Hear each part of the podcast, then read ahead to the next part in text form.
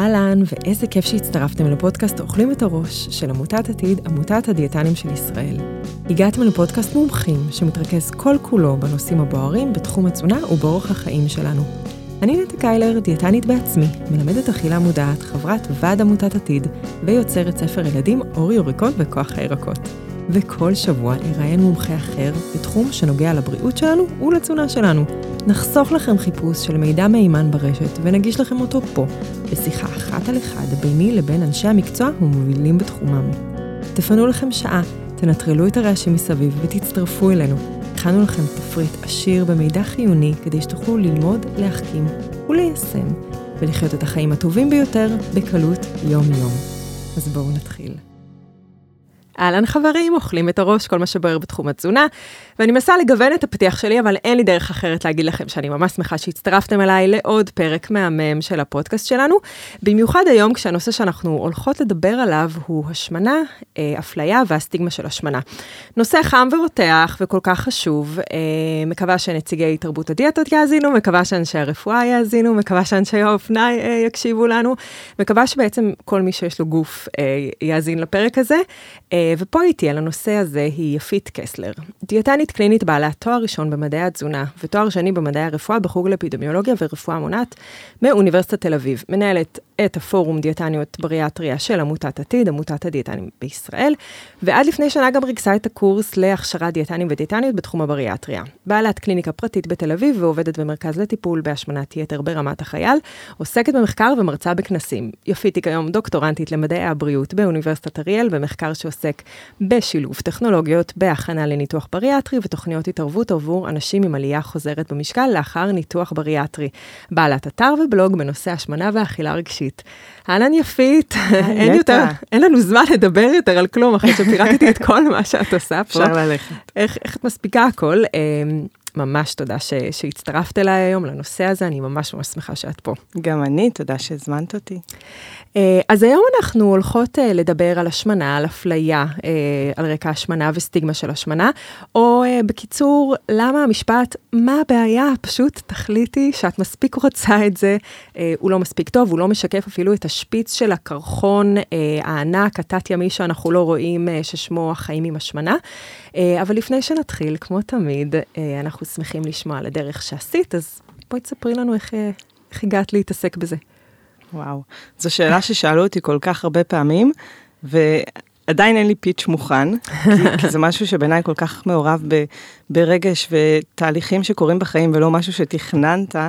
אה, שכל פעם אפשר לספר את זה מזווית אחרת. אבל אני חושבת שהדרך שלי לטיפול בהשמנה הגיעה מזה שהתחלתי בתור אה, סטודנטית, אין דרך אחרת להגיד את זה, חנונית, אה, שנורא כזה אהבתי מאוד את הלמידה, סיימתי תואר ראשון בהצטיינות, והייתי בטוחה שאני עם כל הספרים והסרגלים הולכת לעזור לאנשים לאזן את המחלות שלהם, אני פשוט אגיד להם מה לעשות, והם יעשו, וכך אני אשפר את איכות חייהם. וגיליתי שלא ככה. לא רק ש... לא תמיד אנשים רוצים לשמוע, אלא שהרבה מאוד אנשים יודעים מה צריך לעשות, ובכל זאת הם לא עושים אותו. אה, עברתי כל מיני שלבים ותהליכים ועשיתי כל מיני קורסים, אחד מהם זה קורס שנקרא ארגז כלים לטיפול בהשמנה של גלי קיכלר, ושם נחשפתי לכלים טיפוליים, אה, CBT, טיפול קוגניטיבי התנהגותי, רעיון מוטיבציוני, כל מיני כלים שפתאום שינו לי את השיח. יש מעט מאוד מקרים בדרך המקצועית שיש לך איזה נקודה שאחריה כבר אי אפשר לחזור אחורה והכל נראה אחרת.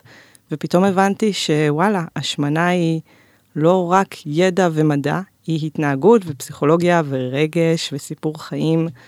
אה, זהו, והשאר היסטוריה, התאהבתי. כן, לגמרי, מדהים.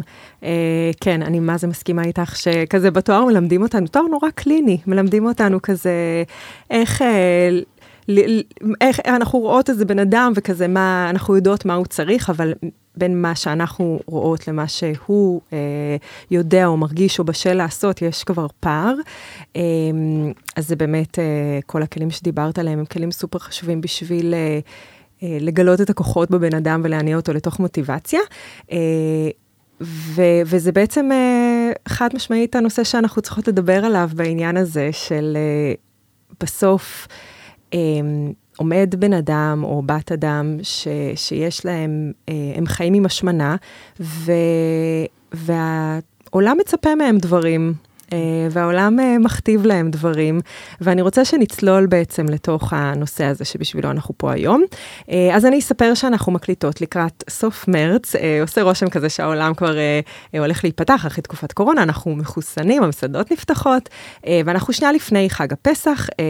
עכשיו, חגים זה גם ככה תקופה שיכולה להיות קצת קשה לאנשים, ואם תוסיפי לזה את הסגר ש, של חוסר ודאות, והיה שם הרבה שיח סביב עלייה במשקל ובריאות, ו... אמ,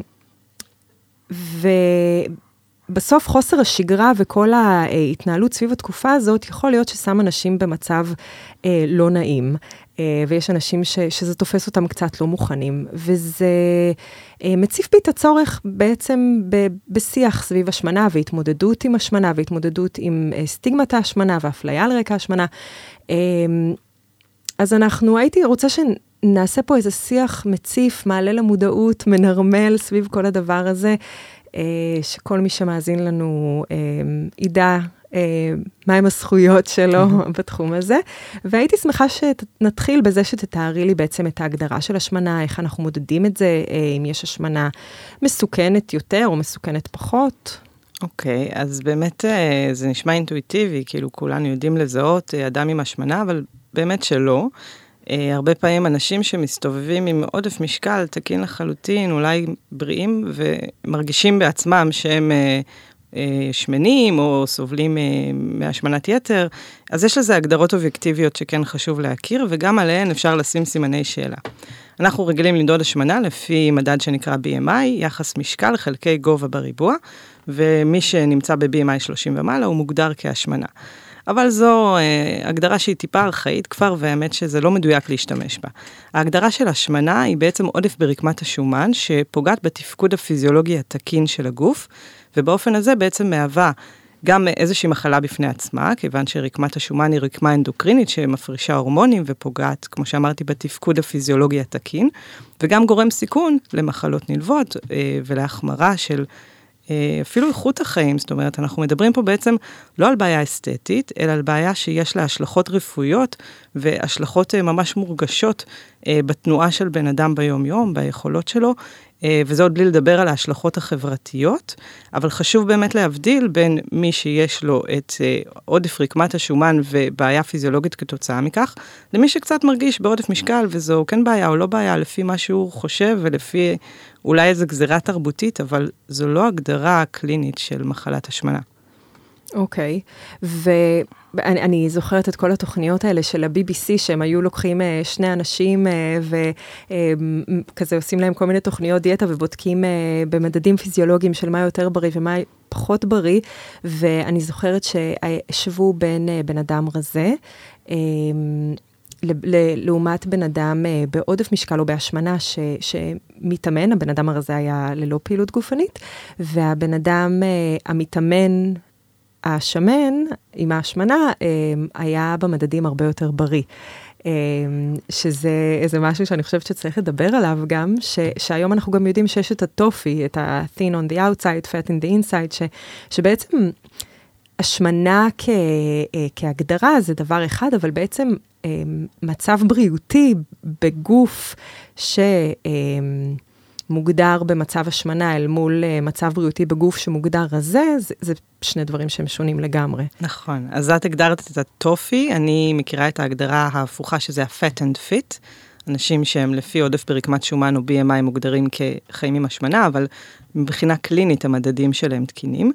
ואני חושבת שבעיקר, בעיקר כשמסתכלים על זה, צריך להבין אה, שלאדם יש את הזכות לדעת מה קורה בגוף שלו מבחינה בריאותית, כלומר, האם הוא נמצא בסיכון כן או לא, וזו גם חובת הרופא להסביר לו על כך, ויחד עם זה, את הבחירה מה לעשות עם הגוף שלו. אנחנו לא צריכים לקחת אנשים עם השמנה, אה, לטפל בהם במרכאות ולהפוך אותם לרזים, ואז אה, הצלחנו. זאת אומרת, זה לא החלוקה הדיכוטומית של שמן זה רע, רזה זה טוב, אנחנו מכוונים לאורח חיים. אורח חיים מורכב מאיך אני מרגיש ומה אני אוכל ומפעילות גופנית ומניהול הסטרס שלי ומאיכות השינה שלי, ומשקל הוא רק משתנה אחד בכל המכלול הזה של איכות חיים, הוא לא מגדיר אדם, וזה מאוד חשוב להגיד, במיוחד במקרה של השמנה. כן, ממש חשוב. אני גם זוכרת מהתקופה בבית חולים שכזה, המשפט מפתח היה את לא יכולה לשפוט בן אדם לא על פי התיק שלו ולא על פי רק מראה, זה תמיד צריך להיות שילוב של השניים. כמה נפוצה ההשמנה בארץ? אז היום יש לנו סקר של הלמ"ס, שבעצם הלשכה המרכזית לסטטיסטיקה, שהראה שכ-48% מהאנשים בארץ סובלים חיים עם אה, עודף משקל או השמנה. אגב, בהקשר של הסטיגמה ואפליה, אנחנו מאוד מקפידים על הסמנטיקה ובחירת המילים, ובגלל זה תיקנתי את עצמי. אנחנו לא אומרים סובלים מהשמנה, יש אנשים שהם עם כן. עודף משקל או השמנה, וחיים איכות חיים טובה, אהובים, בריאים, מאושרים, וזכותם לבחור להתנהל כך בגופם, אה, אבל חיים עם השמנה. אה, כי חלקם גם מתמודדים איתה ורוצים לרדת במשקל, ומסיבות כאלו ואחרות מאוד מתקשים. אה, כ-24% מהאנשים בישראל עם השמנה, אה, מדובר על אוכלוסייה בוגרת, זה לא כולל ילדים. אז זאת אומרת בעצם שמחצית מהאוכלוסייה הבוגרת היא בעצם ממשקל שמוגדר מעל אה, מה שהלשכה אה, המרכזית לסטטיסטיקה הגדירה כנורמה, אה, וזה אומר שזה בעצם המון המון, כל, כל בן אדם שני בעצם אה, חי בצורה כזו או אחרת עם משקל עודף או עם השמנה. אה, נכון, בארץ אנחנו מחקים בקצב יפה את התנועה בארצות הברית, ואנחנו רואים שבארבעה העשורים האחרונים יש עלייה מתמדת בשיעורי עודף המשקל וההשמנה.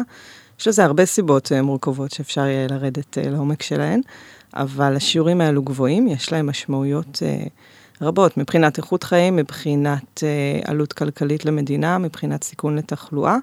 ובעיקר מבחינת, בעיקר אני אומרת כי זה הנושא אולי הכי רגיש והכי פחות מדובר, מבחינת uh, תפיסת האדם את עצמו, היכולת שלנו לשאת שונות בחברה, uh, איך אנחנו מלמדים את הילדים שלנו להסתכל על עצמם ולאהוב את הגוף שלהם, יש לזה כל כך הרבה מורכבויות, הרבה מעבר למספרים היבשים. כן, יש עכשיו uh, את התנועה של health at every, at every size, שאנחנו נדבר על זה בהמשך, אבל אני מאוד מסכימה איתך. מה הסיבות להשמנה? אז uh, את יודעת, זו נשמעת שאלה כל כך uh, ברורה, נכון? מה זאת אומרת? הם פשוט אוכלים יותר ולא זזים מספיק. אז uh, באמת, אלה הסיבות לאיך עולים במשקל. כשאדם אוכל יותר מכמות האנרגיה שהוא צריך, וזז פחות מההמלצה, ומקיים אורח חיים שהוא יחסית יושבני, אז בדרך כלל הוא צובר עודפים שמתבטאים בעודפי רקמת שומן ועולה במשקל. אבל יותר חשוב לדבר על הלמה. זאת אומרת, למה אדם אוכל יותר מהצורך הפיזיולוגי התקין? הרי היינו מצפים שהגוף יאזן את עצמו, יש לנו מנגנונים הורמונליים שאמורים לסמן לנו, אני רעב, אני אוכל, אני שבע, אני מפסיק, ולכאורה לא אמורה להיות בעיה.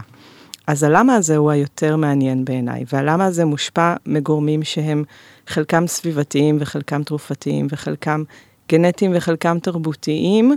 אה, תכף כולנו נשב בארוחת חגים וכל הדודות והסבתות אה, יגידו לנו למה לא טעמת מזה ולמה לא טעמת מזה, והצלחות הגדולות והמבחר הענק. כולנו בעצם נחשפים לכך שהסביבה שלנו היא סביבה, מה שנקרא סביבה אובסוגנית, היא מעודדת אותנו לאכול מעבר לצרכים הפיזיולוגיים של הגוף. יש גם מזונות מסוימים שעוקפים את מנגנון השובע וגורמים לנו לאכול יותר מטעמי הנאה ותגמול חיובי במוח, כמו מאכלים סוכריים ושומניים, אמ, כן. אבל מה שמעניין זה שאנשים שונים יגיבו לזה באופן שונה. כלומר, אנחנו גם מכירים אנשים במשקל תקין, שלא עושים הרבה ספורט ואוכלים הרבה סוכר, והם לא עולים במשקל. אז כנראה שהלמה הוא לא רק תלוי אדם והתנהגות, אלא גם תלוי פיזיולוגיה. כן, שבעצם לכל אחד מאיתנו יש איזשהו חילוף חומרים אה, כזה או אחר, שגם מושפע מהמון דברים, אה, ו, וזה מה שיקבע את, ה, את היכולת שלו גם אה, להתמודד מול אוכל וגם להקל ולהשתמש בזה בשביל אנרגיה.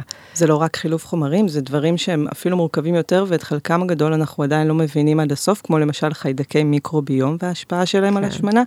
ו- וצריך להגיד את זה, אנחנו לא יודעים מספיק, כלומר, אולי לא הצלחנו לטפל נכון בהשמנה עד עכשיו, כי אנחנו עדיין לא מבינים אותה מספיק לעומק. נכון, אני, אני מאוד מסכימה איתך על זה. Uh, אנחנו גם יודעים, יש כל מיני דברים שאנחנו כן יודעים היום כבר, שרקמת השומן היא בעצם מי שמפרישה את הורמון השובע, uh, אבל אצל אנשים עם... Um, במצב של השמנה, אז יש עמידות, המוח לא מגיב להורמונים האלה, ואז יותר קשה להם להגיע למצב של שובע, והם מרגישים שהם צריכים לאכול יותר. אמ, אז כן, זה, זה פאזל מאוד מאוד גדול, שנראה לי שזה לא כזה פשוט להגיד, טוב, רק תוציא יותר ממה שאתה מכניס וזהו. לגמרי.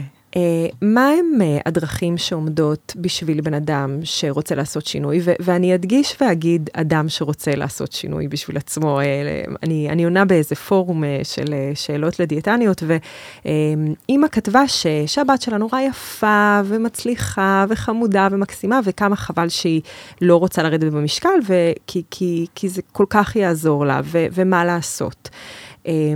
היא פירטה עוד כל מיני דברים, ו- וחשבתי על כמה שתקשורת מילולית, שהיא התקשורת הכי ברורה, אה, קיימת, אבל, אבל יש גם אה, תקשורת נוספת, שזה תקשורת... אה, התחושתית נקרא לזה, אם עכשיו אני אשב פה בלחץ, את בטח תרגישי שאני בלחץ, אם אני פה אשב אה, נינוחה, תרגישי שאני יותר נינוחה, כמה שזה יכול להשפיע על הדינמיקה בינינו.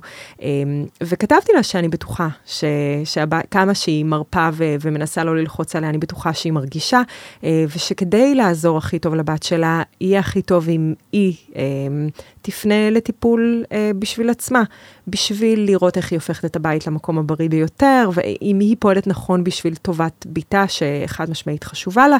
אה, ו- וזה נורא חשוב להגיד שבריאות היא גם פיזית וגם נפשית, אה, אבל, ולכן זה חשוב להגיד שבן אדם בסוף יכול רק רק בן אדם שרוצה יכול לעשות איזשהו שינוי בשביל עצמו, ובגלל זה אני חוזרת על השאלה, מה הדרכים העומדות בשביל בן אדם שרוצה לעשות שינוי. כן, אז אני חושבת שזה באמת מתחלק לשניים. אחד זה הרצון של בן אדם, כלומר, לא כל אדם שמתמודד עם השמנה מעוניין או מסוגל כרגע, לפי אורח החיים שלו, לעשות שינוי מהותי שדורש אה, זמן ודורש התארגנות ודורש תכנון מראש ודורש אה, השקעה. ושנית, לא כל אדם שמשקיע את כל המאמצים האלו, יראה ירידה במשקל בצורה שתספק אותו. כלומר, כשאנחנו אומרים, בן אדם צריך לרצות, לכאורה אנחנו אומרים, אם תרצה, בהכרח תוכל לרדת את כל עודף המשקל שלך. וגם כאן צריך להגיד שלא תמיד ככה מקרה, ובזה אני אמשיך בעצם לאפשרויות, כי זה מתקשר. אז יש לנו את האפשרות ה... הכי בסיסית והכי שימושית, שזה בעצם אה, שינוי באורח חיים. אה, הדרכה לתזונה נכונה והדרכה לפעילות גופנית נכונה, אה, נכונה במובן של מותאמת לאורך החיים, לא האידיאל שאני חולם לעשות חמש פעמים בשבוע בחמש בבוקר לרוץ שעה, אלא מה פרקטי לי באורך החיים. אה, אבל לא רק, אורח חיים מדבר גם על שינה טובה, שיש לה קשר להשמנה, וגם על ניהול סטרס למשל. חלקם נעשים בחדר הדיאטנית וחלקם דורשים תוספת של אנשי מקצוע נוספים. ומעבר לזה, שינוי אורח חיים לפעמים נותן לנו ירידה במשקל שהיא לא מספקת, ואז אנחנו יכולים להציע למטופלים דברים נוספים.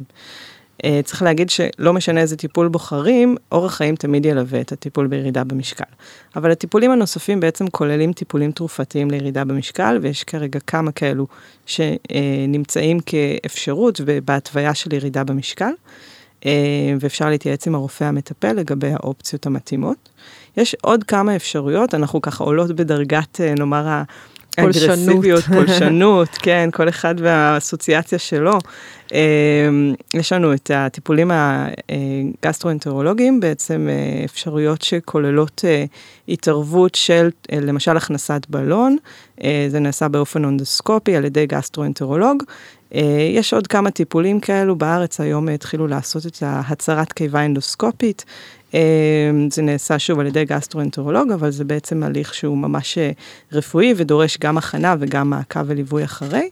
ולבסוף, בקצה הפירמידה של אה, יעילות מול אה, סיכון, יש לנו את הניתוחים הבריאטריים, ניתוחי קיצור קיבה, שזה בעצם הכלי שהוא הכי אפקטיבי לירידה במשקל, אבל צריך להגיד שהכי אפקטיבי לא אומר בהכרח הכי טוב. וכמו שאמרתי, אם משקל הוא רק משתנה אחד בכל המכלול של איכות חיים, אז גם ירידה במשקל היא משתנה אחד בכל המכלול של הרזייה, כי אנחנו רוצים אנשים שהם במשקל בריא עבורם, ולא, כמו שקורה לפעמים, לייצר רזים חולים. אז חשוב מאוד שמגיעים לניתוחים הבריאטריים האלו באמת להבין את המשמעויות שלהם. אני יכולה לומר שיש אנשים שזה שינה את חייהם לטובה ואיכות החיים שלהם מדהימה, ויש גם מקרים הפוכים, אז חשוב להכיר את זה. כן.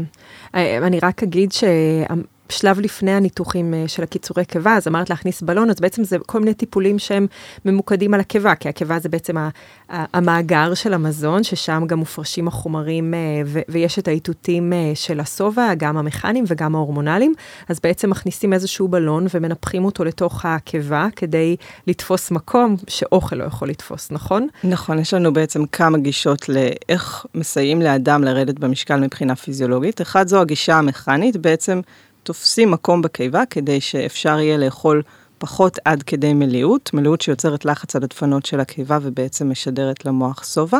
יש לנו טיפולים תרופתיים שבעצם עובדים על מרכז השובע במוח או על האטת ריקון קיבה ובצורה הזו מסייעים לירידה במשקל.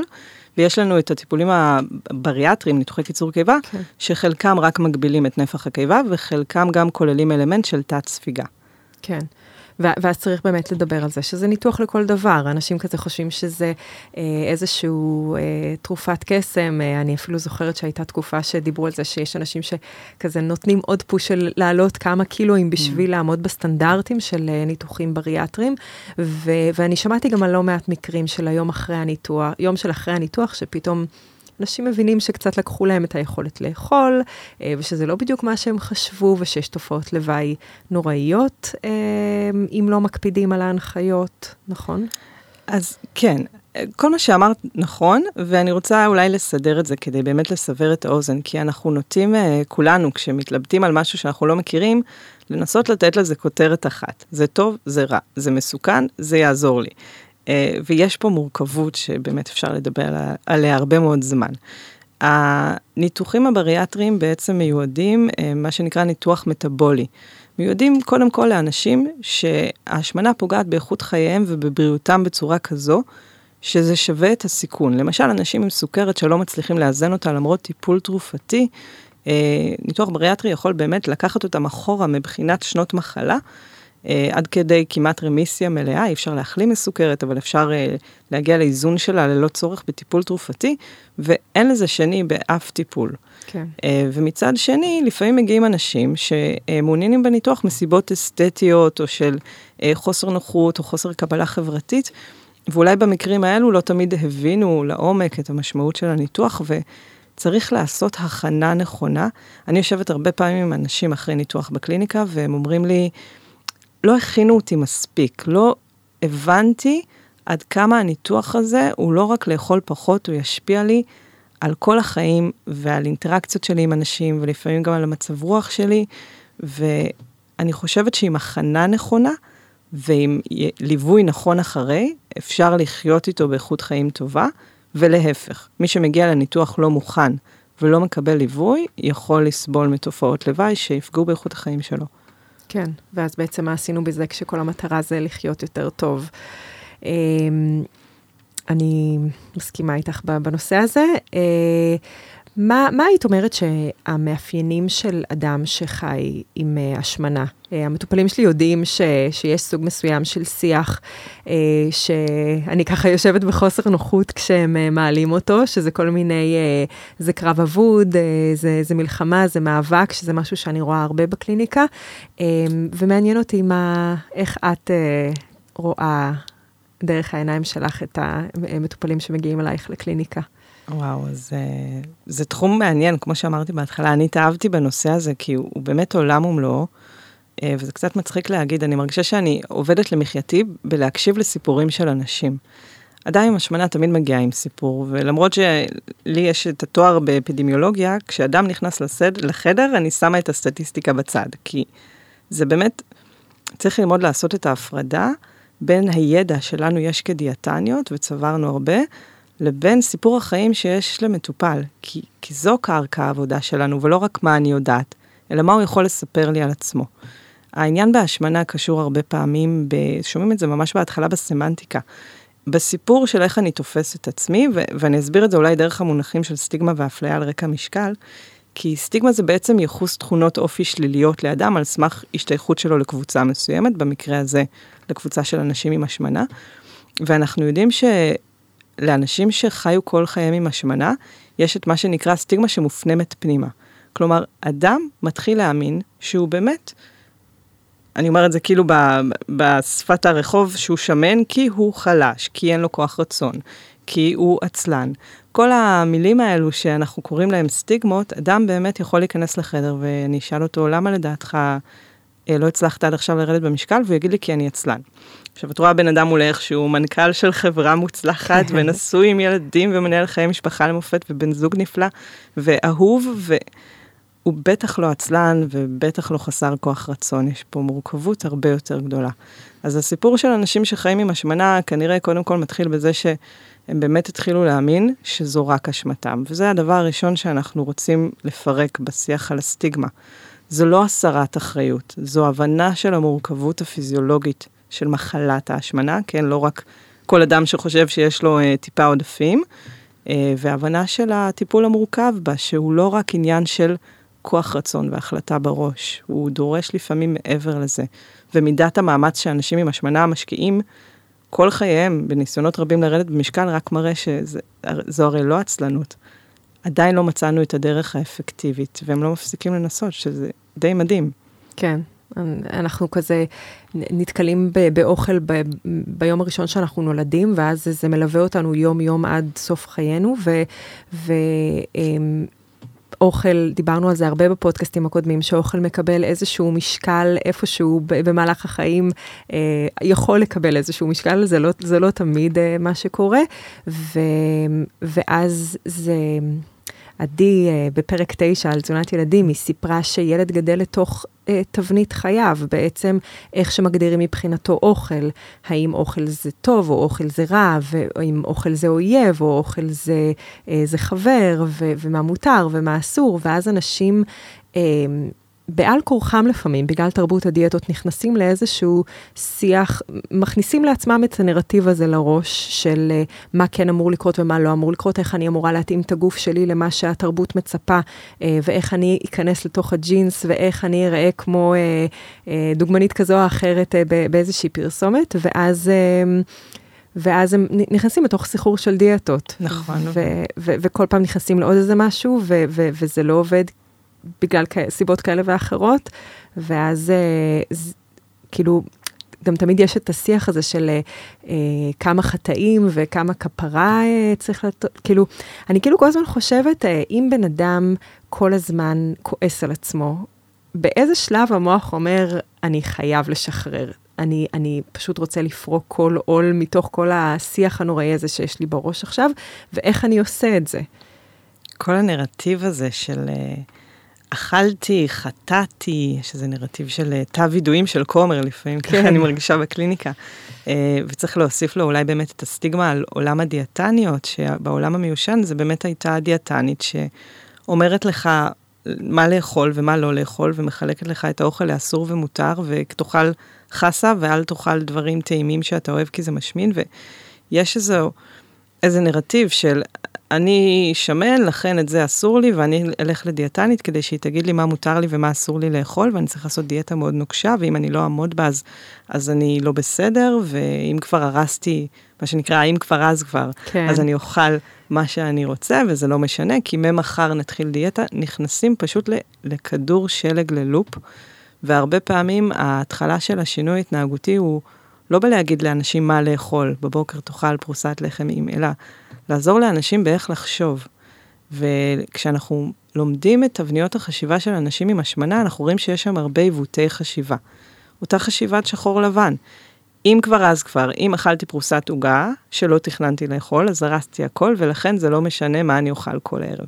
הרי אדם שהוא רזה כל חייו ולא יתמודד עם השמנה, לא ייכנס ללופ המחשבתי הזה, הוא יוכל להגיד, טוב, אכלתי עוגה, אכלתי קצת יותר מדי, כואבת לי טיפה הבטן, אז אני אפסיק לאכול כדי שלא יכאב לי יותר, כי אני אוהב שנעים לי בגוף. ואצל אנשים עם השמנה זה מתערבב, זה מתערבב עם מחשבות, וזה מתערבב עם האשמה עצמית, וזה מתערבב עם... אה, עם האמונה הזו שאני אמור לא לגעת, ואם לגעת, נגעתי אז נכשלתי, משהו מאוד דיכוטומי, שחור לבן.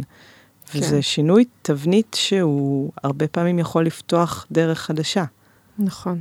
היה לי שבוע שעבר אה, מישהי שהגיעה אליי באמת אה, לירידה במשקל, ו... אה, סיטואציה שהיא הזמינה, עשתה טייק אווי של המבורגר. אה, היא הייתה נורא רעבה, היה לה זמן מוקצב אה, אה, לאכול, ונוסיף לזה עוד כל מיני רגשות מסביב וזה, ואז היא לקחה, היא סיפרה לי שהיא לקחה המבורגר. אה, ובדרך כלל היא לוקחת 200 גרם, אבל היא הייתה רעבה, ודעה מוסחת, אז היא לקחה 300. ואז שאלו אותה אם היא רוצה בצל מטוגן מעל, אז היא אמרה כן. ואז אה, היא אמרה, טוב, גם צ'יפס. כאילו... שנקרא, יאללה, כן, כן, אז היא הלכה על זה. ואז אמרתי לה, איך הרגשת אחרי? אז היא אמרה לי, כאבה לי הבטן, הרגשתי נורא, היה לי צרבת. אני ממש ממש ממש מצטערת על זה. אז אמרתי לה, אוקיי, קחי מכונת זמן, את הולכת עכשיו אחורה, מה, מה היית עושה אחרת? אז היא אמרה לי, הייתי אוכלת קוטג' והייתי אה, מסיימת את הדברים שאני צריכה לעשות, והייתי הולכת לסופר ומכינה לעצמי אוכל. ואז אמרתי לה, אוקיי, זה, זה נשמע, אפילו לי זה לא, זה לא, אותי זה לא שכנע. אה, ואמרתי לה, אוקיי, בוא ננסה לחשוב על משהו באמצע, כי זה בדיוק החשיבה הדיכוטומית של אסור ומותר. המבורגר אסור, קוטג' מותר. אה, לדאוג, להזמין אוכל אסור, להכין לעצמי אוכל זה מותר. ו- ואז אמרתי לה, מה, מה היית יכולה לעשות, בהתחשב בזה שאת כבר לוחצת על ההזמנה, מה היית יכולה לעשות אחרת?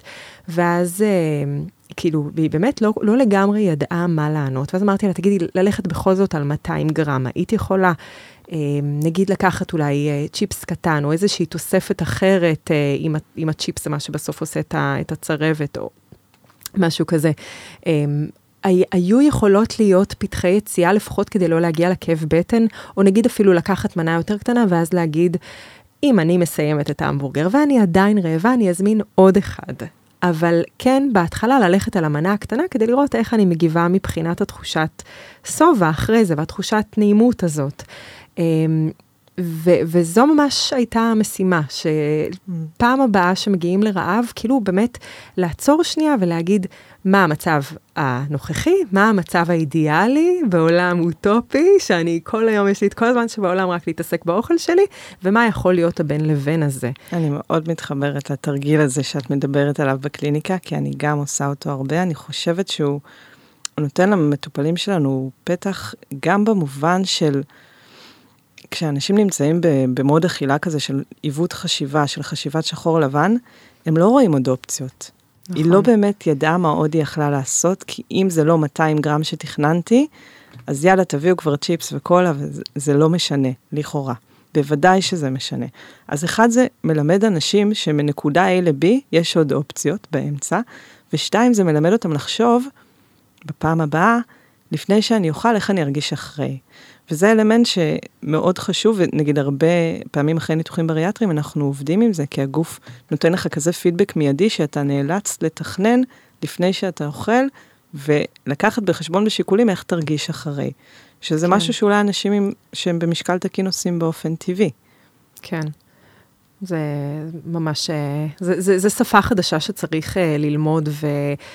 ובגלל זה אני חושבת שזה טוב שיש אנשי מקצוע, כדי שמי שמרגיש שהוא לא יכול להתמודד עם הדברים האלה לבד, אז לפנות ולבקש ללמוד לעשות את זה בצורה טובה יותר, כי, כי אוכל זה משהו שאנחנו צריכים uh, לצרוך כל יום.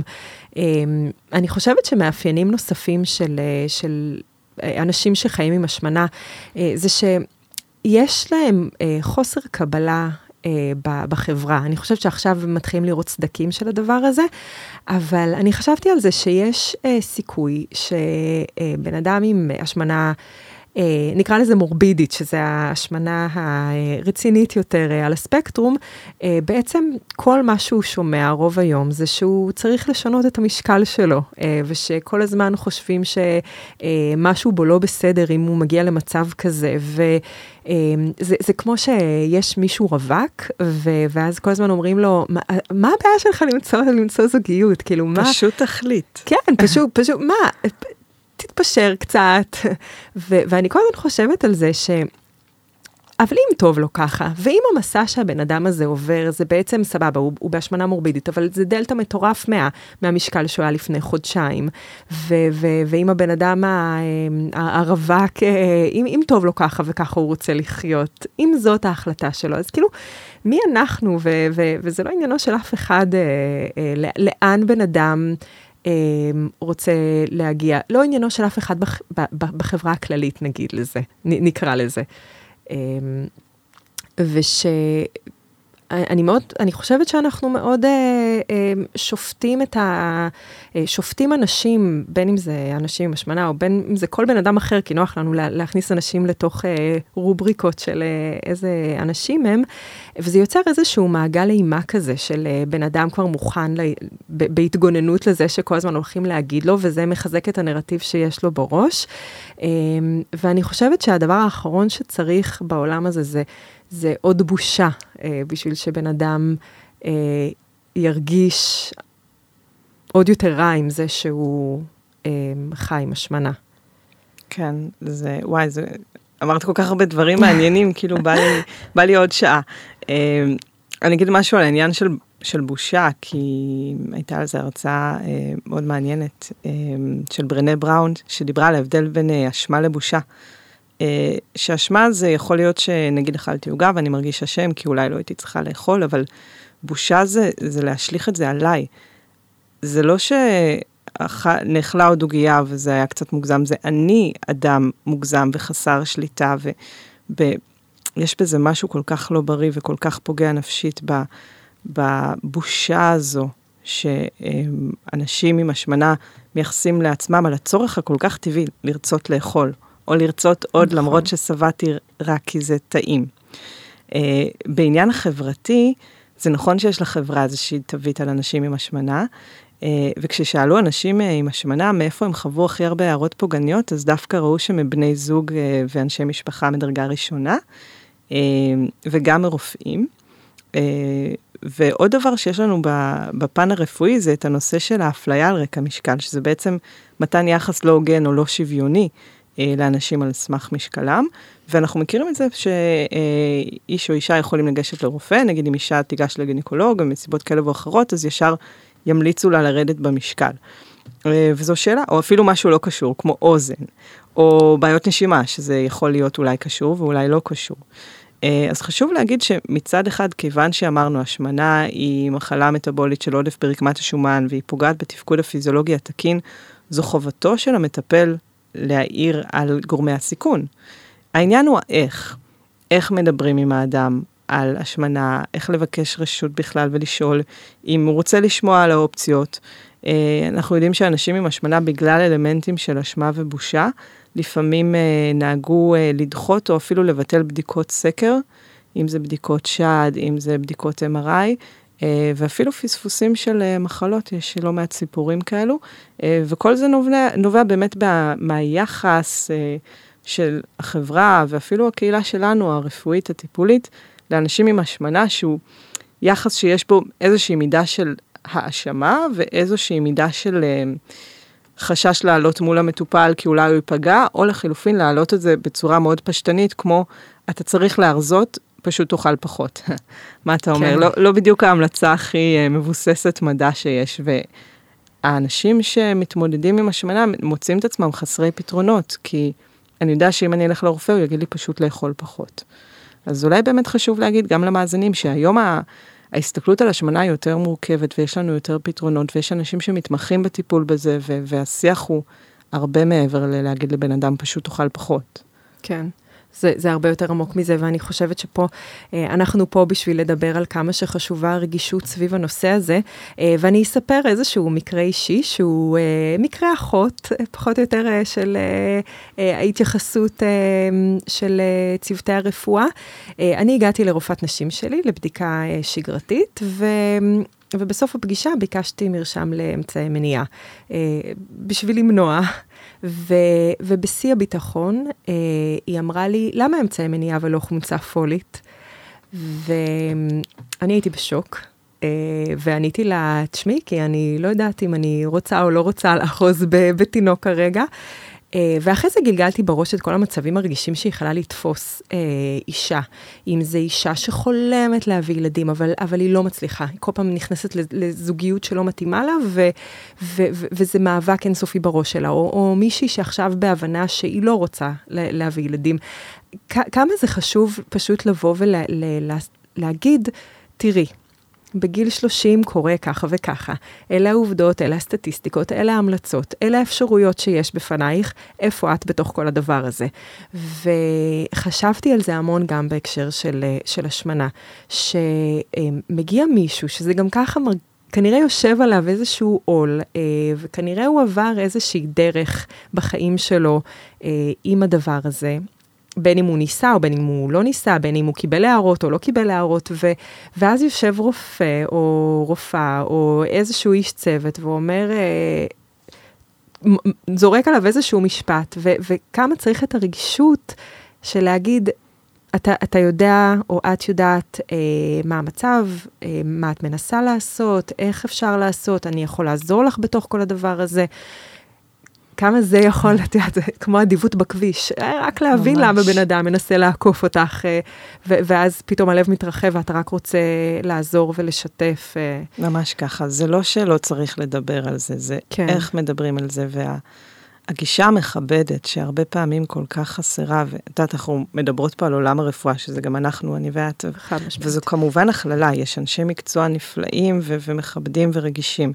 אבל אנחנו יודעים שזו בעיה קיימת שהיא גם פוגמת באיכות הטיפול, כי יש פה שילוב של uh, סטטיסטיקה רפואית, אני אתן דוגמה, למשל אם אישה עם השמנה ניגשת uh, לרופא נשים כי היא לא מצליחה להיכנס להיריון, אנחנו יודעים שהשמנה uh, יכולה לפגוע בסיכוי הכניסה להיריון ולהפך ירידה במשקל משפרת את הפוריות.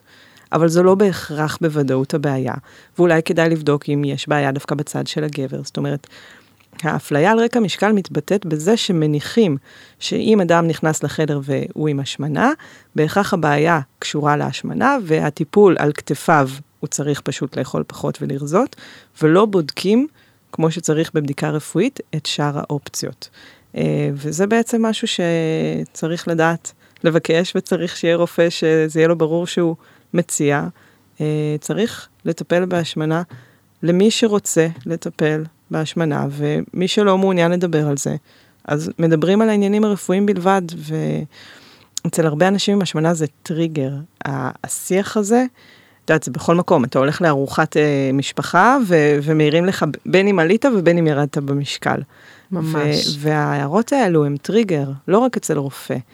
אצלי מטופלים מספרים הרבה פעמים שהם בתהליך מוצלח של ירידה במשקל, שכשמתחילים להחמיא להם על ה... שהם ירדו, אז הם מתחילים להיבהל. והרבה פעמים דווקא עם המחמאות, משהו נסגר והם התחילו לעלות שוב חזרה במשקל. צריך נכון. להבין שהערות על רקע משקל יכולות להיות טריגריות, ולא צריך, אני באופן אישי לא אוהבת להחמיא לאנשים על רקע משקל. אני יכולה להגיד למטופלת, אה, את נראית מאוד יפה היום, או איזה יפה התאפרת, אבל... בדיוק, אבל אני לא אגיד לה, איזה יופי רזית, את ממש אה, יושב עלייך המכנס, רואים שירד. אני לא אוהבת מחמאות על רקע משקל לשום כיוון. למרות נכון. שזה נשמע אינטואיטיבית כמחמאה רזית, יש בזה גם בעייתיות.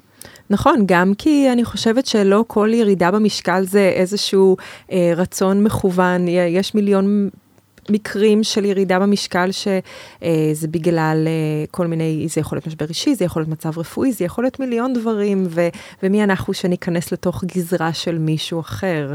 אמ, אני מסכימה איתך בנושא הזה, שאני חושבת שכל מה שקשור למראה חיצוני אה, כמחמאה אה, עצמאית, אה, צריך ל- לרדת מהלקסיקון. יש מקום ל- ל- לחברות uh, לדבר ו- ו- וגם להעלות דברים, ו- ואני אשמח אם חברות שלי יגידו, תשמעי, אני חושבת שאולי ירדת קצת יותר מדי במשקל בזמן האחרון, מה, מה קורה, או לנסות לברר, זה כן, דאגה זה חשוב, אבל שוב, אנחנו חוזרות לרגישות של איך אנחנו עושים את זה. זה בכלל נכנס לשיח של דימוי גוף שהוא, את יודעת, אני מסתכלת לפעמים בחנויות בגדים על, זה בעיקר נשים, אה, על נשים שמודדות עם חברות בגדים, ואני תמיד שומעת שההערות הן מאוד ביקורת עצמית. אחת תחמיא והשנייה תגיד על עצמה, לא, אבל תראי, זה מוציא לי את הצמיג פה, או לא, זה משמין אותי, או לא, זה עושה לי... יש איזו, איזו סמנטיקה מאוד של ביקורת עצמית בנושא של דימוי גוף, ואיזושהי מחמאה מאוד גדולה לכל מי שירד במשקל. למה צריך לבקר את עצמנו? למה אם יש לי טיפה צמיג שאני מתכופפת עם הג'ינס זה בהכרח דבר רע? אולי זה אומר ש...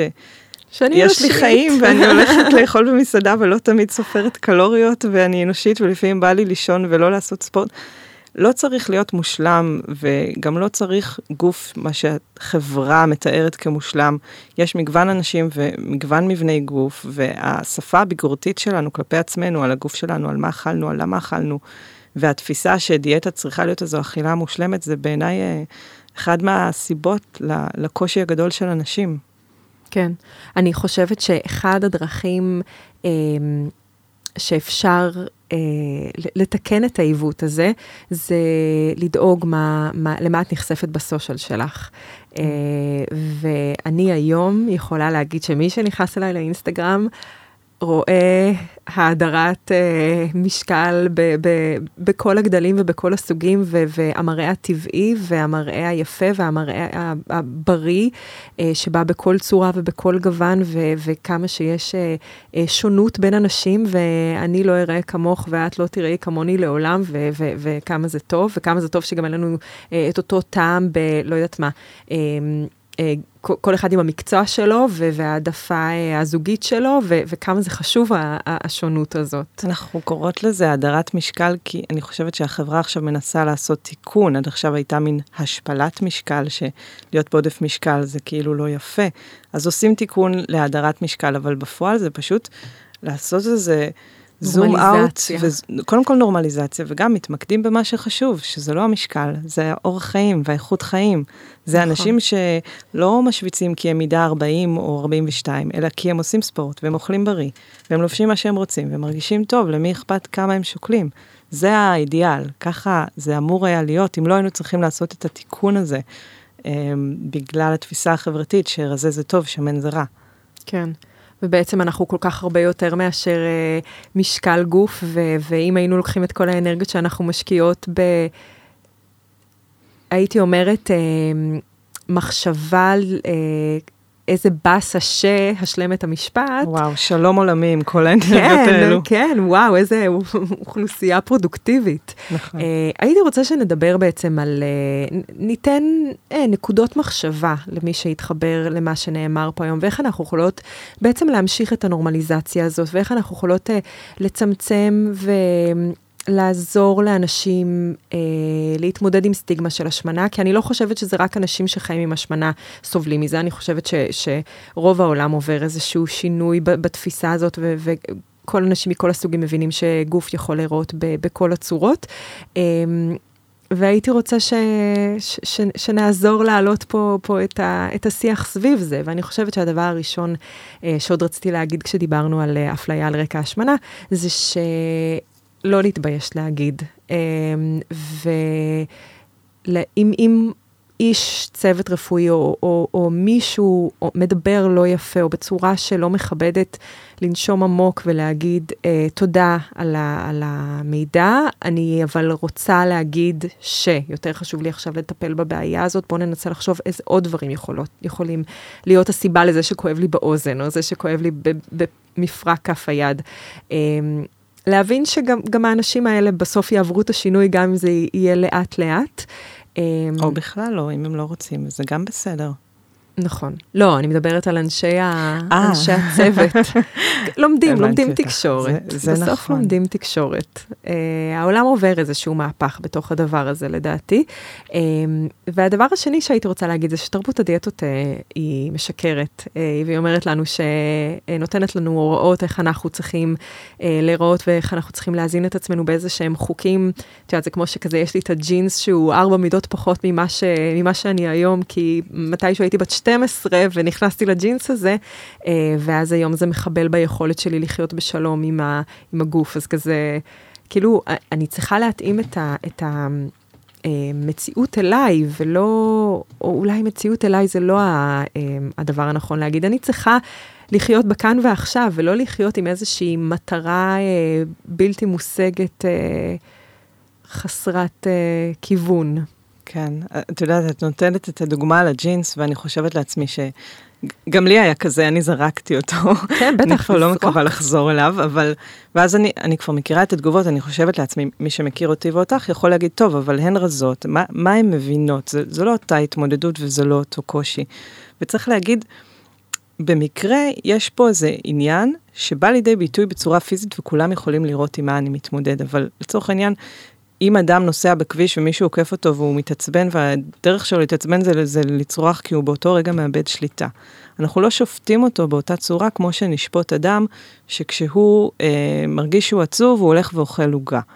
יש פה באמת איזו, איזו שיפוטיות, אה, וצריך להבין שכולנו חווים קשיים. אצל חלק זה מתבטא במשקל, אצל חלק זה מתבטא בחוסר יכולת לשלוט בכעסים, אה, והרבה פעמים לאנשים יש איזו תחושה שאם הדיאטנית לא הייתה בעודף משקל, היא לא תבין אותי. אז נכון. כן חשוב לי להגיד שלא הייתי בנעליים של אדם עם השמנה, אבל אני חושבת שהקושי שה... הוא אוניברסלי. שוב, אצל כל אחד זה מתבטא אחרת, אבל יש פה באמת קושי אוניברסלי, אנושי, ביכולת לווסת רגשות, ביכולת להתמודד עם קשיים בחיים, ביכולת להתאפק, ביכולת לאהוב את עצמי ולקבל את עצמי בזמן שאני עושה שינוי ולא כשאני באידיאל שלי. אה, ועם הקשיים האלה כולנו יכולים להזדהות, ואפשר לעבוד איתם עם אנשי מקצוע, ולא צריך לעשות את זה לבד. נכון. אמ, ו- ובעניין הזה באמת של אה, איך אפשר להקל על אנשים, אני חושבת שמה שאנחנו עושות עכשיו מדברות על זה ומנרמלות את זה, ושאנשים יבינו שגם אנשי מקצוע מבינים שאנחנו לא רוצים, כמו שאמרתי מקודם, לקחת אנשים עם השמנה ולהפוך אותם לרזים וכאילו במרכאות לתקן אותם. אנחנו רוצים לראות את הבן אדם כמכלול, ואנחנו רוצים לשפר את איכות החיים שלו, ואנחנו רוצים להזיז את ההתמקדות במשקל, זה בסך הכל מדד נומרי שהשתמשנו בו בתחום הרפואה כדי לקטלג אנשים לכאן ולכאן, והוא תופס היום כל כך הרבה משקל, המשקל הזה, אבל זה לא העניין, המשקל הוא התוצאה, הוא לא המטרה, יש כל כך הרבה מטרות בדרך ששווה להתמקד בהן ולהסיט את הלחץ הזה מכמה אני שוקל וכמה אני חייב לרדת. בוא רגע נראה איך אני מרגיש שאני מסיים לאכול, ו- ומה עובר לי בראש לפני שאני לוקח עוד ביס, ובואו נדבר על זה. כן, ובסוף כל אחד בא עם הסיפור שלו, כמו שמה שאמרת, ש- שאומרים לדיאטניות, איך את יכולה בכלל להבין אותי, אז, אז כל בן אדם אה, בא עם איזשהו סיפור שלו, ו- ואני חושבת ש... אה, צריך uh, להבין שלכולנו יש איזושהי מערכת יחסים כזו או אחרת עם אוכל, ו, uh, ו, בין אם הבן אדם אה, רזה או בין אם הבן אדם אה, חי עם השמנה, אז זה לא, לא, לא, לא נותן אה, אה, יותר אה, זכות אה, ל, ל, לאחד יותר אה, לסבול מקושי עם אכילה ואחד אה, אה, לחיות עם זה יותר בשלום. אה, ואני חושבת שאחד הדברים זה באמת לבנות מערכת, כמו שבניית כל מערכת יחסים, מערכת יחסים צריכה להתבסס על חמלה, הקשבה, סבלנות אה, ואמון, שזה משהו שלוקח המון זמן אה, לבנות. אה, ואני חושבת על זה שאני ואת קולגות, ותמיד כיף לנו לדבר, ו... ו אה, אולי מתישהו גם יצא לנו לטייל ביחד, ששתינו מאוד מאוד אוהבות. נכון. אה, אבל אם ממחר אני אומרת לך, טוב, ממחר אנחנו חברות הכי טובות, אנחנו הולכות לספר אחת לשנייה כל דבר, ו- וזהו, מעכשיו. אז כאילו זה, זה נורא יוביל אותך, זה, זה, אני, זה ישים גם לחץ עליי באיזשהו מקום, וכאילו, אנשים כזה אומרים, טוב, אז ממחר אני, אני, אני אהיה אה, בתשומת לב על הקריירה שלי, ואני אפסיק אה, להתייחס לזה שהמשקל כל כך משפיע לי על המצב רוח, ו, וזהו, וממחר הכל יהיה מושלם, אני פשוט אפסיק. וגם שם אני חושבת שצריך להגיד כזה, רגע, אה, שוואי שוואי, צעד צעד. שבסוף, מעולה. כן. בסוף כן. במנעד הרגשות, יש לנו מנעד שאת הכל מותר לנו להרגיש. מותר להרגיש שמחים ועצובים ומבואסים ומתוסכלים, ומותר להרגיש הכל, אבל בתוך כל הדבר הזה, השאלה איך זה משפיע לי על, על ההתנהגות ומה זה גורם לי, אמ, לפעול ומה זה גורם לי לעשות, ו- ולקבל את זה שגם כשאני אה, חיה בשלום עם הגוף שלי, גם שם יש אה, את הימים המבאסים יותר ואת הימים המבאסים פחות ומצבי רוח. וגם את זה אני חושבת שצריך לקבל, שבסוף החיים אה, זה רכבת הרים אה, של עליות וירידות, ו- ו- וזה סלטה בתנופה, ו- וצריך לקבל את זה, ולדעת שזה חלק מהתהליך. גמישות, גמישות כן. במחשבה, גמישות בציפיות, גמישות בזה שימים לא טובים הם חלק מאכילה טובה. כן.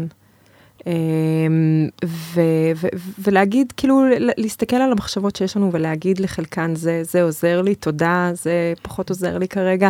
אמ, ו- ולדעת אבל בסוף איך להתמודד עם, עם כל הדבר הזה. ואני חושבת שיש עכשיו מין כזה, כאילו אנחנו אומרות הרבה להקשיב לגוף, להקשיב לאיך זה גורם לי להרגיש, וגם זה משהו שלוקח אה, זמן לעשות, כי כזה, כאילו אומרים, טוב, רק תאכלי מתוך רעב, ואז אני אומרת, אוקיי, רעב יכול לבוא לי מהבטן, אבל זה גם יכול לבוא לי מהראש, כי מתחשק לי שוקולד ואני לא יודעת עכשיו להבדיל בין רעב אה, לבין חשק, ואני לא יודעת להבדיל בין רעב לבין צמא, ואני לא יודעת להבדיל בין זה שראיתי עכשיו פרסומת, אה, ואז זה צץ לי בראש, ו- ואני אה, מפענחת את זה כמו משהו שבא לי עכשיו, אז כאילו...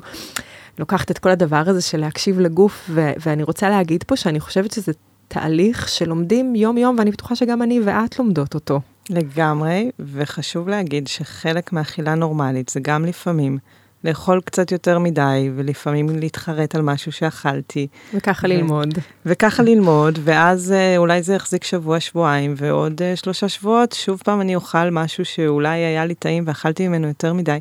זה באמת חלק מהאכילה הנורמלית. זה כמו הדוגמה שנתת על החברות שפתאום היה בחוקים וחייבים לספר הכל, וזה כזה, אני כזה נדרכתי בכיסא. ברגע שנותנים לנו משהו נוקשה, עם כל כך הרבה חוקים, זה נורא טבעי שאנחנו או כבר מחפשים איך נשבור אותם, או מאוד מאוד דרוכים, וזה דורש מאיתנו המון משאבי אנרגיה וזמן, שמה לעשות, לרובנו בחיים יש אה, עבודה וחיי חברה וזוגיות ומשפחה, ואנחנו לא יכולים לעבוד באיך לאכול. צריך שזה יהיה קל, זה משהו שאני תמיד אומרת למטופלים.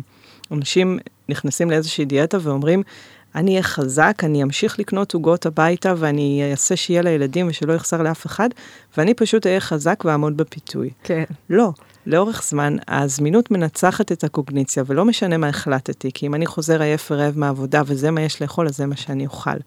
אז דווקא להוריד מאמץ ולעשות את זה יותר קל. דיאטה זה לא מבחן uh, כוח, דיאטה זה אורח חיים.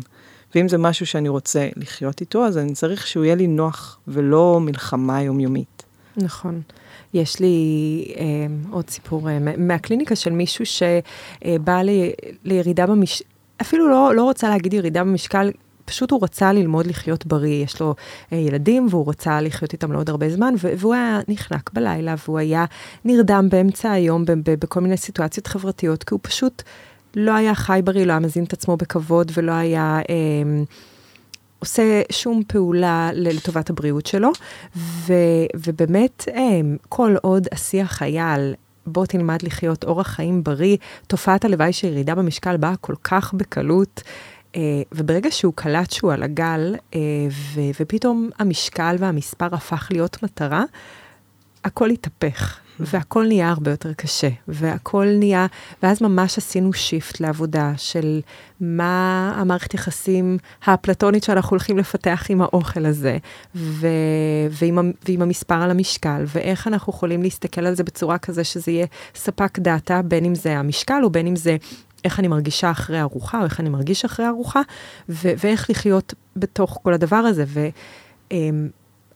וממש אמ, הי- הייתי צריכה, הי- הי- התמקדנו ב- ב- בלהבין מה, איך המוח רואה פיצה ואיך הגוף, איך מערכת mm. העיכול רואה פיצה, ואיך המוח רואה קייל ואיך מערכת העיכול רואה קייל, ו- ומה ההבדל בין דחיסות קלורית לדחיסות תזונתית וערכים תזונתיים. ו- וכמה שאנחנו שמים משקל על צד מסוים, זה מאוד משפיע על איך שאנחנו תופסים את זה בסוף. נכון, האמת שהרבה פעמים אני עובדת עם מטופלים שלי על למצוא עוד מדדים אובייקטיביים שהם לא רק המשקל להצלחה.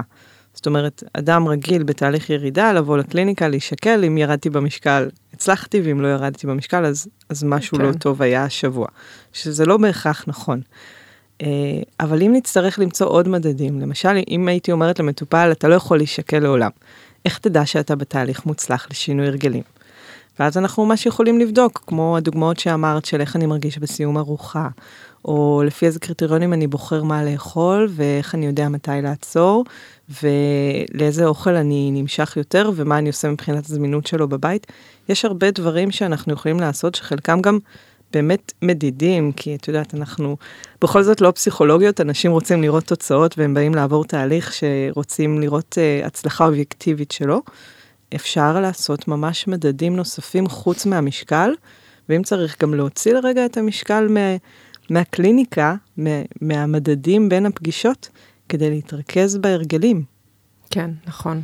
ו- ואז לחפש את זה בדברים האחרים, כמו עם אותו מטופל שהוא הפסיק להירדם אה, עם אנשים והוא הרגיש הרבה יותר ערני במהלך היום, ו- ואז אמרתי לו, אז מה כל השאר משנה?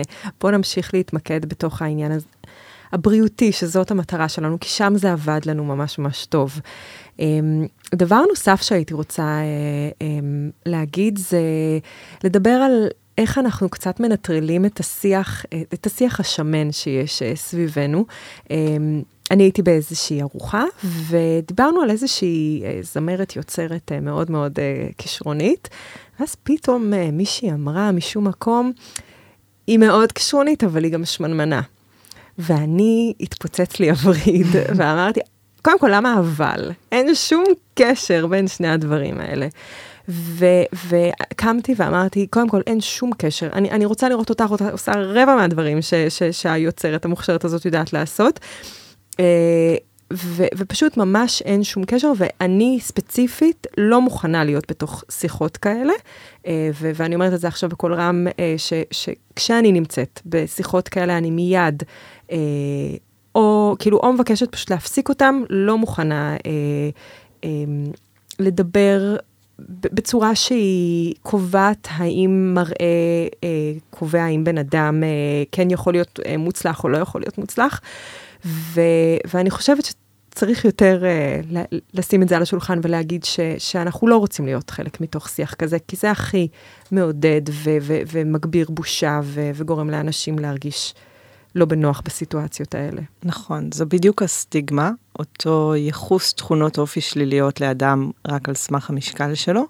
והאמת שהיו מחקרים גם על זה, ששאלו אנשים עם השמנה, איך ההערות הפוגעניות גרמו להם להגיב, מה היה מנגנון ההתמודדות שלהם, וכמעט 80% אמרו שכשהעירו להם הערות פוגעניות על המשקל שלהם, זה גרם להם לרצות לאכול יותר ולשבור את הדיאטה. זה מנגנון, אפשר להבין אותו, זה מין מנגנון כזה של יאללה, גם ככה אני מרגיש נורא, אז אני כבר אוכל, כי זה כבר לא משנה, כי גם ככה חושבים שאין לי כוח רצון. יש איזה מעגל שאולי חברתית אדם יכול להעיר מתוך אמונה שהוא עוזר לבן אדם, אבל בפועל אנחנו יודעים שהערות על רקע משקל לא רק שלא מקדמות שינוי, אלא אפילו להפך, הן יכולות להיות ממש אויב של דיאטה ולהרוס לבן אדם את היום, ואנחנו יודעים שמצב רוח וויסות רגשי מאוד משפיעים על האכילה. אם אתה רוצה לעזור לחבר, קרוב משפחה, ידיד, בעניין משקל, לא להעיר על רקע המשקל. אה, בטח שלא בפרהסיה, ובטח שלא במצבים שהבן אדם לא מוכן לזה. זה חד משמעית לא, לא מקדם שינוי ולא מעלה מוטיבציה. לפעמים אנשים חושבים שהמוטיבציה השלילית הזו, אני שומעת את זה לפעמים אצל מאמנות כושר, כזה, בואו נוריד את הצלוליטיס לקראת הקיץ, או כל מיני כאלו. אה, אני, אני לא חושבת שזה מקדם שינוי, ושוב, יש אנשים שזה ממש טריגר עבורם, ויכול לגרום להם אפילו לאכול יותר. כן, בשיחה בפרק, אה, שיט, אני לא זוכרת את המספרים. זה טוב שאת לא זוכרת, זה אומר שהם כן. מתרבים כבר. היה, עשינו פרק עם אה, נדיה גורנשטיין כהן על, על הפרעות אכילה ואכילה מופרעת. לכל בן אדם יש הרגלים, וההרגלים האלה משרתים אותו. אה, ו, ולפעמים כשאנחנו לוקחים איזשהו הרגל אחד, אז, אה, אז אנחנו לא יודעים במה זה יעלה. אה, ו, ואז אני יכולה להסתכל על מישהו מהצד ולהגיד, מה זה, איך הוא אוכל, למה הוא עושה את זה עכשיו. עכשיו, לא הייתי איתו ארבע שעות לפני זה, ואין לי מושג מה היה בכל שער היום, ו- ואין לי מושג מה הולך לקרות מחר, ו... צריך להסתכל ביראת כבוד על אורח חיים של אנשים אחרים, ולהסתכל על זה אולי במבט קצת יותר רחב, שכל בן אדם בא עם איזשהו אה, סיפור גם נקודתי וגם אה, כללי, ו, ו, ו, ולשמור את ההערות לנו. לגמרי. אותו הדבר על, על משקל. אתה לא יודע, אם אדם נכנס לחדר והוא נראה לך אה, עם השמנה, אולי הוא כבר ירד 30 קילו. אתה לא כן. לא יודע מה הדרך שאדם עבר ומה הסיפור שלו. ובאמת, זה צריך, לא מספיק שמים לב למידת הרגישות בשיח על השמנה, ואני חושבת, כמו שאמרת, שנוצרים עכשיו סדקים, החברה מתחילה יותר לדבר על זה ויותר לנרמל את זה. במובן שהנרמול, לפעמים אנשים מבלבלים, הם אומרים שאם אנחנו מנרמלים השמנה, אז אנחנו מקדמים אה, השמנה ואכילה לא בריאה. ממש. אז בדיוק, זה לא שם. לנרמל במובן של קודם כל לדבר על זה ש... לא כל מי שיאכל אותו הדבר גם ישקול אותו הדבר, נכון? יש שונות בין אנשים. משקל לא מעיד על אורך החיים, על אופן האכילה, על מידת ההשקעה בפעילות גופנית. אנחנו לא יודעים להסיק ממשקל של בן אדם על אורך החיים שלו. ושנית, לא כל אחד רוצה, מעוניין, מסוגל, פנוי כרגע לעשות שינוי, וזה גם בסדר גמור, וזו זכותו לבחור. כן, אני מסכימה איתך על זה. ובהקשר הזה ש, שעכשיו יש את הסדקים וזה נהיה יותר, אה, יותר אה, אה, מאפשר, אז, אז זה, זה גורם לי לחשוב על כמה חשובה הקהילתיות. אני יכולה להגיד שבתור מטולטלת, חשבתי שאני לבד בכל מיני בעיות טלטלים שהיו לי, שזה, שזה נשמע מצחיק, זה נשמע מצחיק, אבל כל המטולטלות שיקשיבו עכשיו יגידו שזה ממש נכון, להיות ילדה מטולטלת, ושעושים לך את הקוקיות והקשרים, וזה באמת יכול להיות מהול בסבל. אמ, ופתאום שגיליתי שיש קהילה של מטולטלות, קודם כל גיליתי שם המון המון טיפים ודרכים להתמודדות אה, בכל סיטואציה, אה, ו- וגם גיליתי שכולם כולם אה, חוו את אותם דברים. אה, וזה נותן, מרחיב את הלב, זה, זה גורם לי להרגיש, אה, קודם כל, בסדר, וב' אה, חלק ממשהו, וגם מקום שאני יכולה להעלות התייעצויות. והקהילתיות הזאת, אה, אני, אני ממליצה לאנשים למצוא את הקהילה שלהם ו, ולמצוא את, ה, את הסביבה התומכת שמאפשרת להם להיות הם עצמם ו, ולהעלות את הקשיים ולקבל תמיכה ולקבל דר, דרכי התמודדות. אמ, ו, וזה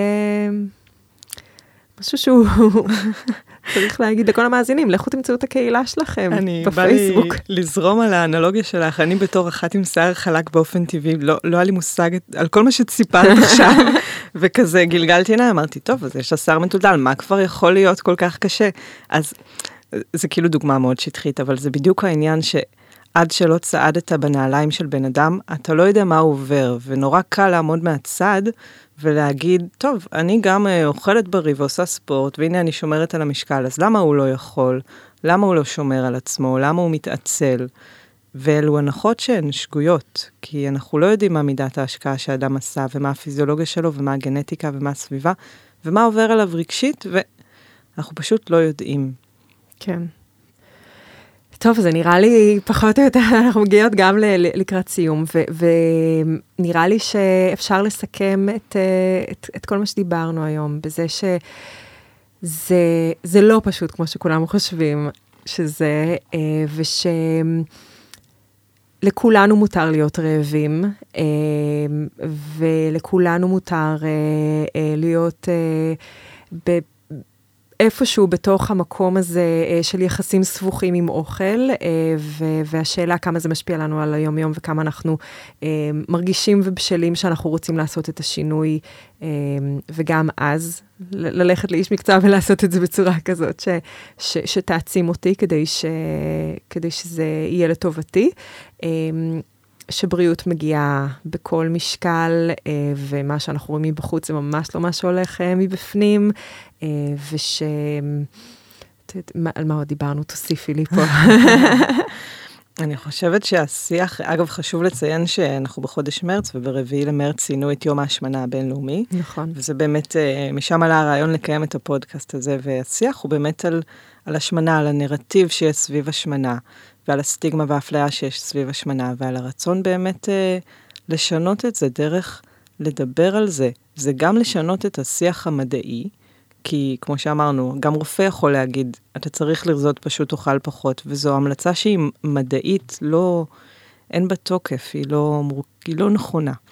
מספיק מבחינת הכוונה של מטופל, וגם לשנות את השיח החברתי, מבחינת, אתם לא מבינים עדיין מה הקשיים, והשיפוטיות הזו היא לא מקדמת, אה, והרבה פעמים גם מאוד פוגעת. וצריכה להיות לזה רגישות, בדיוק כמו שיש אה, רגישות למצבים אחרים שהם רפואיים, או יש המון דוגמאות בעולם על דברים שפעם תפסנו, אם ניקח למשל ילדים עם הפרעות קשב וריכוז, שפעם אולי חשבו שהם סתם פשוט לא חכמים, והיום ברור שיש לזה גם עניין שהוא יותר רפואי, ויש לזה גם פתרונות תרופתיים לחלק ממי שצריך. אותו הדבר עם השמנה. יש אנשים שאצלהם זה מורכב יותר רפואית, וחלק מהאנשים יכולים לקבל תועלת מטיפולים רפואיים, ואצל חלק מהאנשים זה עניין של ויסות רגשי, ובכל מקרה, ככה או ככה, זה לא רק עניין של לספור קלוריות ולאכול פחות, כן. אלא זה מאוד מורכב. נכון. אני חושבת ש... אמ, בן אדם שרוצה לעשות, ש, שמרגיש שיש בו איזשהו משהו שהוא רוצה לשנות כדי שהוא יחיה יותר טוב על העולם הזה, אה, דורש אומץ וסבלנות, ו, ואני מאוד מאוד מעודדת את זה, ואני חושבת שגם בתוך כל השיח הזה שהיה לנו פה היום, שכן חשוב לי להגיד ש... מותר uh, לרצות לרזות ומותר לא לרצות לרזות, ושניהם בסדר. Uh, השאלה מה המניע לתוך זה, כי בתוך כל הדיבור הזה של הבאדי פוזיטיב, זה כזה טוב, אז אם אני רוצה בעצם לרזות, אז אני לא אוהבת את עצמי, ואז, uh, ואני אומרת דווקא שכל בן אדם שרוצה לעשות איזשהו שינוי, זה בהכרח בא מתוך אהבה עצמית, מתוך רצון להשתפר ומתוך רצון, אם זה רצון פנימי וזה לא משהו שמוכתב לנו מבחוץ. אז טוב, זה, זה היה מאוד מאוד מעניין. Um, אני מאוד מאוד נהניתי, ו, וככה לקראת סיכום, um, אנחנו תמיד מוציאים את המאזינים שלנו עם איזשהו משהו אחד. אם מי שמקשיב או מקשיבה, uh, היו לוקחים דבר אחד מתוך כל השיחה הזאת, מה, מה היית ממליצה להם? אם אני צריכה לבחור דבר אחד, אני uh, גם uh, צרכנית פסיבית של... Uh, פרסומי תקשורת כאלה ואחרים לגבי תזונה, ושמתי לב, וזה מאוד מפריע לי, שהרבה פעמים שמדברים על בריאות, מדברים על מה לא לאכול. אוכל נטול, ללא סוכר, ללא גלוטן, ללא לקטוז, ללא פחמימות, ומשווקים את זה כמשהו שהוא מקדם בריאות. אם אני אוכל ללא פחמימות, אז אני אוכל בריא, אם אני אוכל ללא גלוטן וכולי וכולי. ואני חושבת שחשוב להזכיר, אנחנו דיאטניות סלש תזונניות, שהמטרה היא להזין את הגוף, כלומר, לאכול אוכל שיש לו ערכים תזונתיים, ובהכרח לאכול בריא זה לראות מה כן יש באוכל ולא מה אין בו. כל התרבות הזו של הדיאטה ולעשות צום ולעשות ניקוי ולהימנע ולהימנע, זו תרבות שהיא לא בריאה. אנחנו רוצות לקדם בריאות ולקדם הזנה בריאה של הגוף, ולכן תסתכלו מה כן יש באוכל, תחשבו מה מזין, מה משביע, למה יש ערך תזונתי גבוה. כשבוחרים מה לאכול, זה מה שצריך להוביל אותנו. וואי, זה מדהים, זה מדהים, כי יש גם כל כך הרבה אפשרויות. במיוחד היום בתרבות השפע, ביחד עם כל ההיצע האינסופי, יש גם כל כך הרבה אפשרויות וכל כך הרבה, אמ, גם בסושיאל, דרכים ללמוד, להכין או, או, או לרכוש מאנשים שמכינים אוכל טוב ומזין ומשביע, ו... ו- ואני חושבת שזה משהו שכל אחד צריך ללמוד, לדעת מה יש לו בצלחת ולדעת מה מניע אותו לאכול ולדעת איך לחיות טוב בתוך העולם הזה אמ, של, של, של המערכת יחסים עם התזונה והאכילה. אה, אז זה טיפ מצוין. מה אנחנו מוסיפים ולא...